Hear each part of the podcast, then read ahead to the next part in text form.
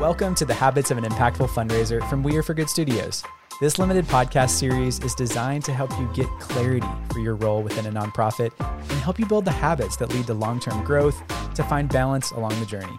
We could not have a storytelling conversation without bringing the queen of storytelling back, Julia Campbell. She is an incredible digital marketer. She is a writer. She is a communications professional. She is a host of Nonprofit Nation podcast. If you're not listening to that podcast, you need to put it into your queue. Subscribe. So, no more intro. JC, come into the house. Teach us all your ways. I got a bucket of popcorn. I'm here to learn. Yay, I'm really thrilled to be back here. We're really going to dive into the habits of an impactful storyteller. And I want to dispel a myth real quick for anyone who's listening right now. This is not an episode for someone that has storytelling in their job description because I think there are very few of those at a nonprofit. Storytelling is a responsibility of all of us. How we're listening, how we're recounting, how we're doing this ethically, how we're bringing dignity to the story. And I think Julia just does this so beautifully. And so we want to kick this off, Julia, with just how do we ask the right questions? And, and that has been the first question for all of this Friday Habit series, but I can't imagine a more poignant questions to start with storytelling. What are the right questions that are helping us really trying to accomplish what we want to get out of this? So talk to us about the big picture and, and maybe dispel some myths if you have them. The very first thing that fundraisers need to do is to spend a lot more time listening than they do asking questions, actually. So, spend a lot of time doing the research on your organization, talking to program officers, talking to board members, talking to volunteers. Think of yourself like a journalist and be absorbing this information. Also, think of yourself like a documentarian. Like, if you're making a documentary of your organization and what it stands for, what are the interesting pieces that you want to pull out? What are the most relevant and timely and sort of urgent matters that you're dealing with? What is the issue that you're focused on? So, really start thinking internally when you're trying to formulate these questions. Do a lot of listening and a lot of reflection. The second piece is to be a lot more intentional than reactional. So be more proactive than reactive and look for those places where you could potentially find a story. So there's a lot of groundwork and infrastructure building and trust building that goes into this before you even start asking the kinds of questions that you want to ask. I know we want to jump in and we want to say, share your story and give us a testimonial and here's a case study and you know where did you come from and how did you come to us and we want to document all the things but we have to build this infrastructure so that we can really be strategic with our storytelling. So the second piece is to be intentional and to sit down and think where are we going to use this story? How are we going to use this story? Are we telling a story at our 50th anniversary gala? where we have the rapt attention of the room and we can share a longer video? Or are we telling it in an Instagram reel or a YouTube short? Are we going to a lunch with a major donor and we have to tell a story off the cuff or off the top of our head. Um, we have to tell a personal story one to one. So, thinking about the ways in which you're telling the story and where you're telling the story is key. Some of the questions that you want to ask I mean, you want to first make sure that you have complete and utter buy in and that the person that is telling the story understands they have complete agency over the story. It's not the experience that defines them. They are a multitude of layers. This is not the only defining moment and this is not this is not define their worth to the organization. So I think what we struggle with is we're so focused like when I worked in domestic violence, we're so focused on that particular incident. Like what's the inciting incident that brought you to the shelter? And we lose the other details of the person like, oh, maybe they played violin or they have their master's degree or they have three kids or they like to travel. So, trying to get the other details around this person or these people, the story that you're telling to really flesh out that this person is a whole person and this particular incident that brought them to your organization is not the definition of their entire life and that they're going to go on and do fantastic things, hopefully great things after this. So, really understanding that it's not so much about the organization, it's about the story that the person wants to tell, and it's about their future as well. So, sort of what's the vision that you're creating? Can we like stop and do a standing ovation here? I mean, right. holy kick. I mean, there's so many things that I like want to reply to, but I think how powerful you started out the gate with saying we're not listening enough. And I want to say you told mm-hmm. us that on episode one as well. yes. And I love that because storytelling sounds active, but it's really this idea of first being a student of really just sitting at the feet and listening to people and understanding what the story is and that nuance that you described. Like I I never realized that until actually Becky taught me many years ago, like in the fundraising field, to be like, how do we actually connect with people? It's those little nuances to know that she plays the violin, to know she has two kids, to know she was a normal day driving to work when this happened or whatever. It's like that gives you the context to be pulled in and to like understand and to relate and build empathy. So, so much there. Thank you for setting the tone. I mean, Becky said at the gate that this isn't really in everybody's title, but at the same time, it's in everybody's job description. You know, of being mm-hmm. able to mm-hmm. sit down. Well, fundraising is too. So true. so I love the idea that equipping people, even at lunch or even just at random encounters, that they'd be able to tell a story. What are some habits or actions that people could take on a regular basis, maybe daily, but maybe just like weekly, kind of in a cadence to become a better, impactful storyteller? There are several that I practice and I try to instill in my clients. One is that constant just jotting down ideas and taking screenshots and collecting examples. So a lot of us, you know, we're not trained in marketing or copywriting. We're certainly not trained in storytelling, even though it's, you know, a tale as old as time. We've grown up with Pixar, we've grown up with Disney, we've grown up with all of these amazing stories around us. To figure out what makes a great story is more difficult. So just take note of things around you that move you. Look at the news, read the newspaper, read a magazine, listen to podcasts, listen to audiobooks, and get inspiration from the world around you and see what kind of story resonates with you and really hooks you. And a great example that I have, well, I, I do this all the time. I'm always taking examples of stories and I have a whole Google Drive of screenshots and emails that I've saved and we were um, my son and I. We really love watching those little Pixar shorts. Love those are on Pixar the Disney Channel. Shorts. They're like under ten minutes.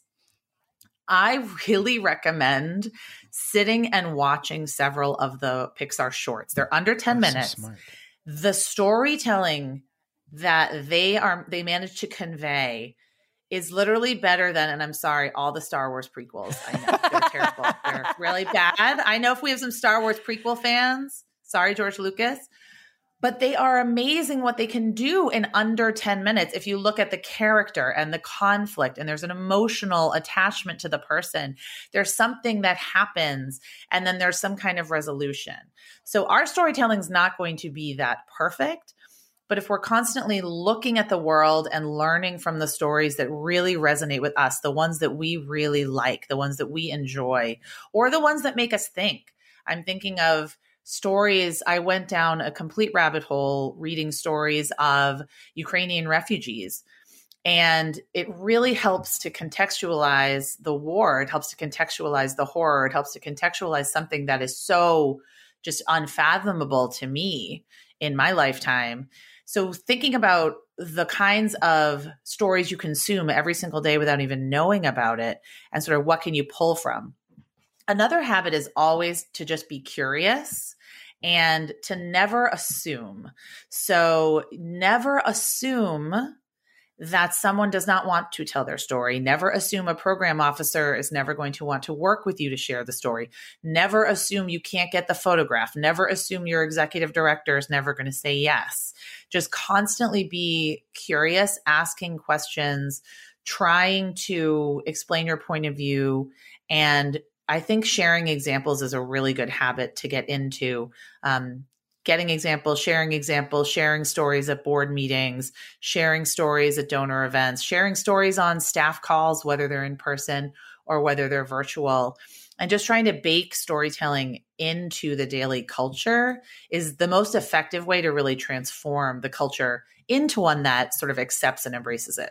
Okay, that was so brilliant. Storytelling as culture is something that could be truly transformational for an organization. I remember one time we were we had a Monday huddle at our former organization and we would all get together and we would get around the huddle board and we would look at all of our numbers from the previous week and then we would share you know a story or two of something that had happened in the last week and i remember one time someone in our operations team like came by to like the fundraising side and said, Thanks for sharing those stories with us.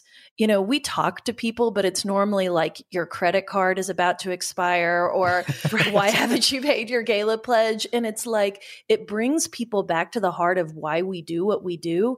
And then all of a sudden, those stories are not just stories that are told in a vacuum individuals in your staff or your board or your volunteers go out and reshare that.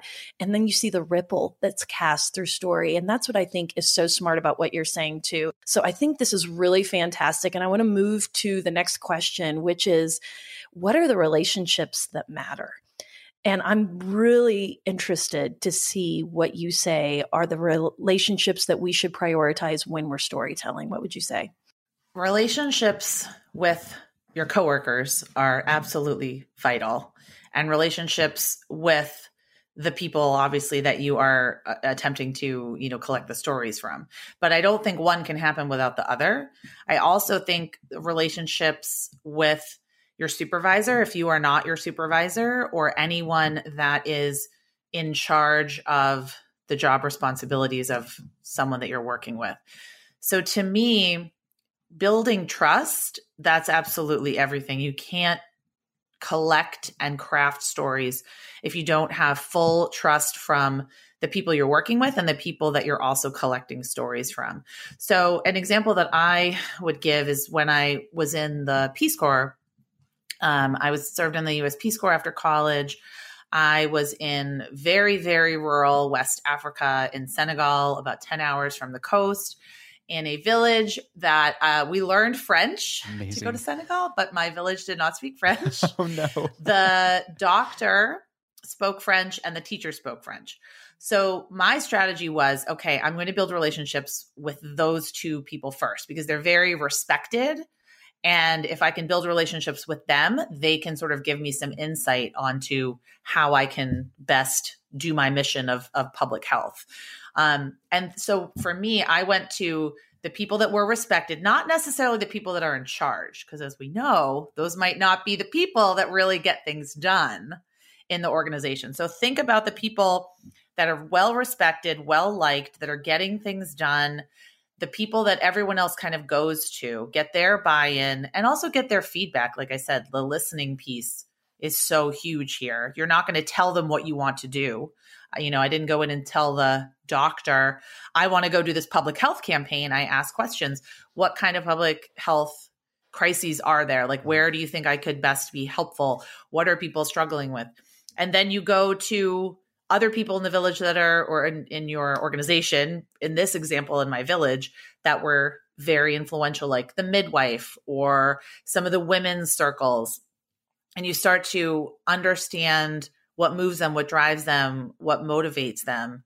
And if you make it about the incentive for this particular group, like what is in it for them to share their story, or what is in it for the program officer who's so busy and is in the field and is trying to constantly do their work and do reports? What is their incentive to connect you with a story or to collect a story for you?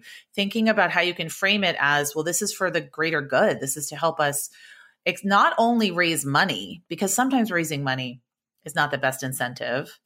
How can we use these stories to shed light on this issue, this problem that we're solving, mm-hmm. to sort of dispel myths and misconceptions about the people that we work with, to really empower and energize our clients, you know, and provide them with dignity. I think of an example of a client I work with in Boston, Rosie's Place, they are a women's shelter um, and they have a million different programs. They serve every single woman that walks through their door, no matter what, no questions asked. And they don't get any government funding, so they can pretty much do whatever they want. They're all individually wow. funded. Um, they're phenomenal. And their motto is every woman's story matters. You know, every person that comes to their door that is identifying as a woman is going to be helped and served and treated like royalty. And that's their motto. And those are the stories that they share. And you can just tell through the storytelling they do that the people they serve really do feel like they have a voice, they're being heard, they're being seen, and that them sharing their story is actually really helping others. I mean, I feel like we've experienced some of that too. You know, we were visiting with somebody who'd been on the podcast before just yesterday and hearing them talk about the power of just getting the ability to tell their story, the confidence that it gave them, the ability that they could see themselves in a different light when you know you have someone kind of presenting you in the best possible light, like what that can do to empower and give clarity. Like it is a gift. And I think I often get on my soapbox to be like, this is why storytelling is mission. Like it's part of your yes. mission is figuring out is how to do this correctly and well and create this uplift. So there is some, there's lots of things in storytelling world that we need to also release. I mean, we're having a really powerful conversation of these really evolving evolved ways to show up. But what are some do this, not that? I mean, throw out some of the things you see that are just cringy that you're like, please stop doing this, people who are storytelling and start doing this instead. Oh, I can't wait.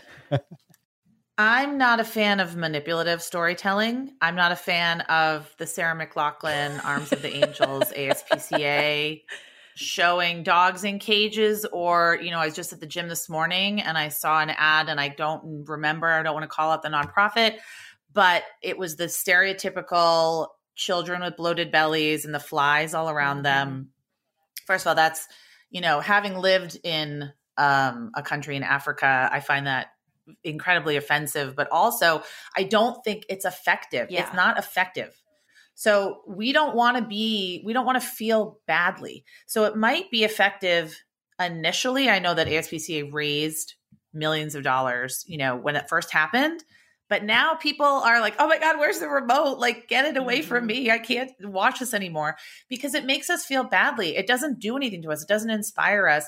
It doesn't also make us feel like we can actually do anything about it. It's sort of like, okay, here's $10, just make it go away we don't feel like we're actually partners or investors in solving the problem. So the manipulative, the storytelling that manipulates us, I do think needs to stop. Now, that doesn't mean it can't have an emotional aspect to it. It doesn't mean it can't pull heartstrings. This is where the art of storytelling, you know, it really is an art. Um, how are you going to shed light on this very difficult issue while still providing agency and dignity to the person that you're telling the story of. I mean, it really does take practice, but it's almost a you know it when you see it kind of thing. Yeah. Like you know when you are feeling badly and you know when someone's being exploited. So exploitative storytelling needs to stop. Also, boring storytelling. so I love it. Define boring please. a boring story a boring story is Julia went to Rosie's place she stayed there for a night and now she's better. Okay. That's a recounting of things that happened. There are no stakes, there's no conflict, there's no emotion, there are no details. So, stories that I just hear, I see that all the time where I'll get an email and it will just be as simple like, this is what happened. And I like stories that start in the middle or that start with some kind of question or things that hook me in and make me want to read more. So we do have to be really creative now and cognizant that especially if we're sharing on digital channels social media email you know it's been true for years but right now people are used to that hook. Mm-hmm. They really need to be grabbed from the beginning of the sentence and it doesn't have to be clickbait or manipulative. It can just be a simple descriptive detail. Like julia came to us and she was wringing her hands or like she'd bitten her nails down to a nub or something like that. And then you want to know, oh, why? or what's going on. And your brain automatically thinks that there's a conflict happening and there's some kind of stakes. So, stories without stakes. And then also um, reinventing the wheel on every channel. Like, why do you have this fantastic story in your email newsletter? but I don't see it on your social media. I do audits uh, of social media channels all day. And I can't even tell you how many times I audit like an email newsletter. And then I go to look at the Facebook and the Instagram and the LinkedIn, and it's not there. And I think you spent all this time collecting, crafting, you know, honing this beautiful story. You've got a photo, maybe you have a little video, and you're not putting it everywhere mm. because I think people are afraid that they're going to overwhelm us. Well, you know, no, no one, people are going to see it on maybe one channel, maybe two. And if it's a great story, they're not going to care if they see it a couple of times or three times. So I think this like holding back of our stories um, and not being brave enough to share them everywhere and share them far and wide. Oh, another thing I wanted to one more thing going on the being brave, not okay. How can I put this? So, not standing up for what we believe in truly, not really telling the story and the context of the greater ecosystem of the cause or the issue, making it about our organization. So, not taking a stand on something like sexual violence, not taking a stand on something like food insecurity, not taking a stand on human rights and racial inequality, and sharing the story and just kind of making it about our organization and not putting it in the context of the greater cause and the greater issue because we don't do things in a void. We don't, you know, we don't serve people and hopefully we're just going to, you know, keep serving them. Like we're hope we're hopefully pushing the needle on a problem that needs solving. So how can we educate people with our stories and show them that this is a problem, this is happening in our community, this is happening in the world? I just think we're not we don't get as provocative and we we don't have as strong a voice as I think we could have. Julia Diane Campbell. I'm kidding. I don't know what your middle name is. I just did that for a fact. Claire. what you just said there. Diane, I love it. That right there, I like want to create a pause in this conversation for what yeah, you just huge. said there. Okay, we got to we got to like put some measurement on this. And I have to tell you we almost took this question out which I think would have been short sighted on our part. But we want to talk about KPIs that matter and those that don't. And I have to say, how many people, raise your hand, even look at KPIs? On storytelling because I would say many people don't. And I would love for you to break this down for us and tell us what we should be looking at. Sure. So, KPI, um, key performance indicator, for those not of us that don't right. know marketing um, or the fundraising it's all tied to your goals. So I'm actually working with a client right now on their year end campaign, and they created a fantastic storytelling video, and they're going to use it um, at a virtual Zoom event with major donors. They're going to use it at several friend raising events that their boards are doing. And they're going to use it on, um, we're doing a social media ad and we're doing some year end emails. So all of those have very different KPIs. So it depends where you're using it. So, you know, for the the virtual event, the KPI we're using is, you know, how many people stay until the end of the virtual event, how many people donate, how many people are new donors, how many people came to us um, because they heard about this event.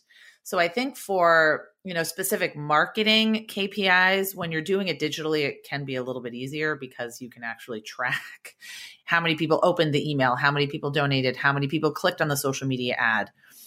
But if you're telling a story to a person, it's a little bit harder. So I would encourage people to collect anecdotal evidence and qualitative um, qualitative metrics as well as quantitative.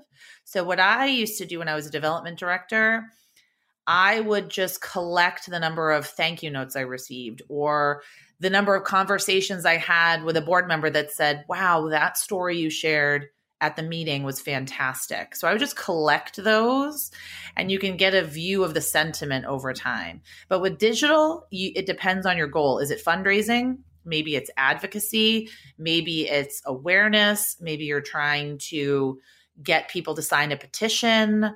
Um, you're trying to get people to sign up for text message alerts. So just look at maybe the top three things that will help you determine success. Maybe it's a standing ovation at your gala. That's a great KPI. If you get a standing ovation at your gala, when someone shares their story, or even just a little breakfast event that you're having, if people are crying in the room, if there's an emotional response, take all of that into account. So it really does depend on what you're trying to accomplish. And I want you to look at KPIs as a way that you can know success.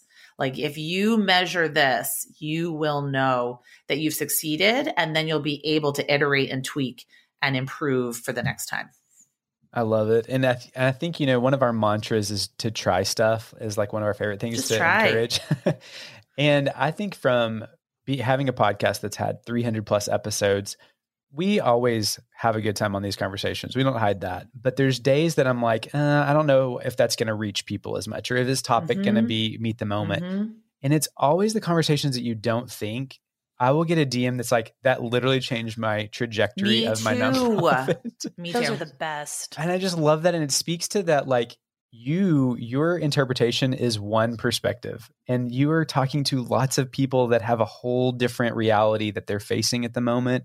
And so you want to try things and figure out what lands. And that anecdotal could, you know, is the only way that that would ever rise to the surface. It's not going to be how many yes. times it was shared. Yeah.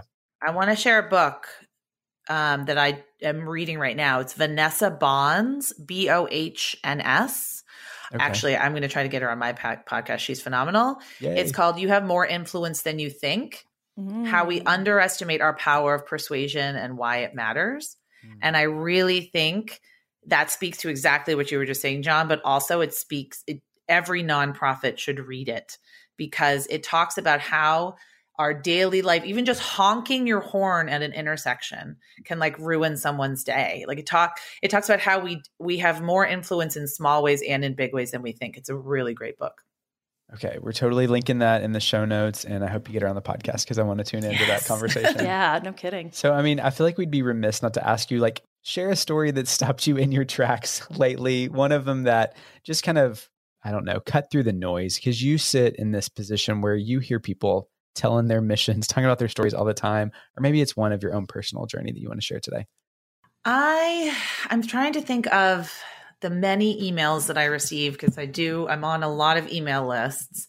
I always tend to save emails from a client I used to work with. I know we've talked about them before. They're called Plummer Youth Promise and they're a foster care agency in Salem, Massachusetts. Um, they serve. They used to be called Plummer Home for Boys. They serve a wide variety of clients, and they're they have a double pronged mission, obviously to help the children in their care find forever homes, but they also want to promote the positivity of foster care and like dispel myths around what it's like to have a foster kid or what it's like to have um, you know, be in the foster care system. So I think that's so powerful because I haven't seen a lot of foster care agencies talking about that. And they sent an email out that was a story of a family that took in a teen, um, a, a teen in foster care, and the boy was 16. And obviously, you know, I mean, not obviously, see, that's again a myth.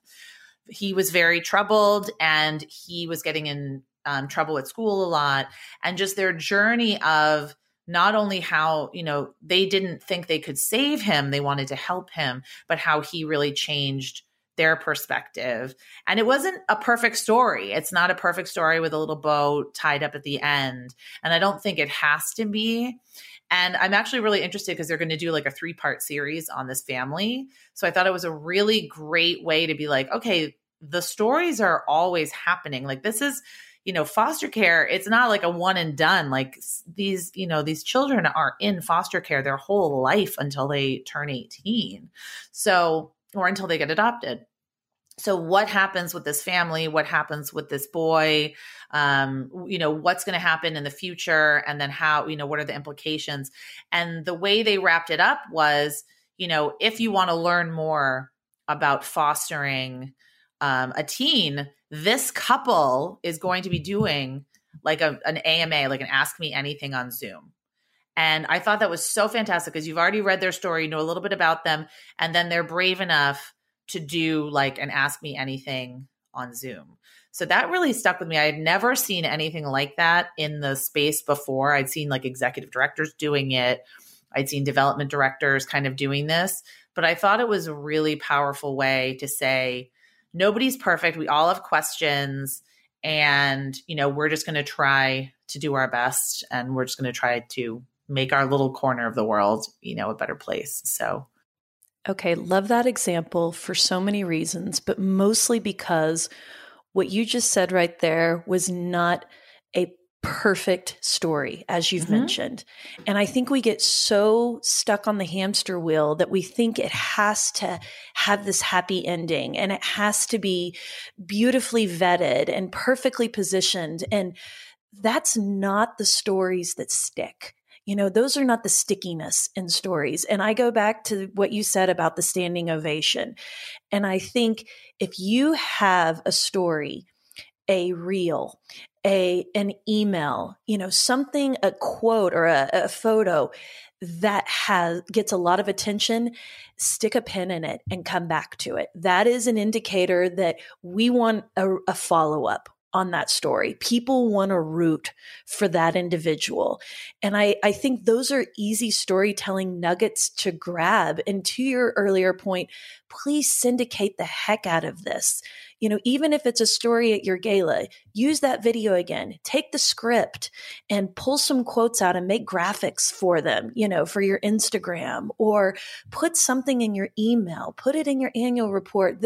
These stories, need to be given life and wings beyond the singular use that we give them. And that is how people get connected to our mission long term, is because we're not saturating the market. We're just sharing what we know and asking people to come in. So we got to wrap this up, Julia, which makes me a little oh. sad. And we got to wrap it up by taking care of ourselves. And you are one of these allies in this mental health work that we are trying so hard to uplift in the sector. And I want to ask you how can someone who is in this space, whether they're working on a story or adding it to the plate with everything else they have going on, how can they take care of themselves in this work? I mean, do you have a mental health habit? What's some sustainability and support tips you can give everybody? I thought a lot about this question because I operate from such a state of privilege. You know, I work from home. I have a spouse who is fully employed. I have two healthy kids, no disabilities, no illnesses. So when I hear this question, I and I always hear it on podcasts. I think I just have to explain that first um, because you know my my wellness journey. I'm I'm not disabled. I have healthy children, and I um, you know, I'm not wondering where my next meal is going to come from. So I have, I, I do have that, that privilege. Um, so I think for me, it looks different every day. I'm a big fan of exercise, you know, it's really boring. But for me, what ha- what my favorite part of the day, and I can't do it every day, is sitting down and playing Legos with my son.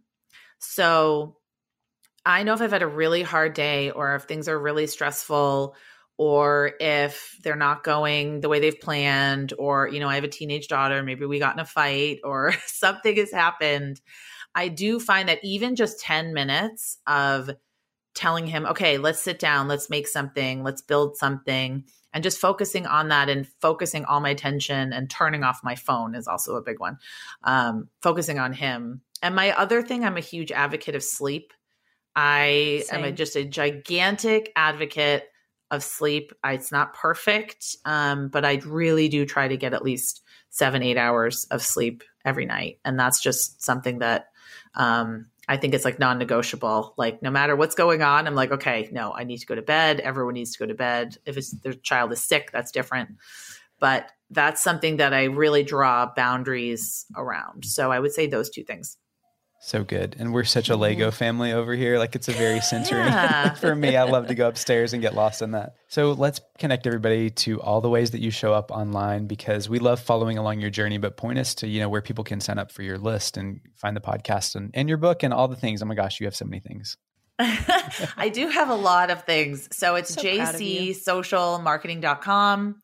And you can find pretty much information on how to contact me, how to get on my list there.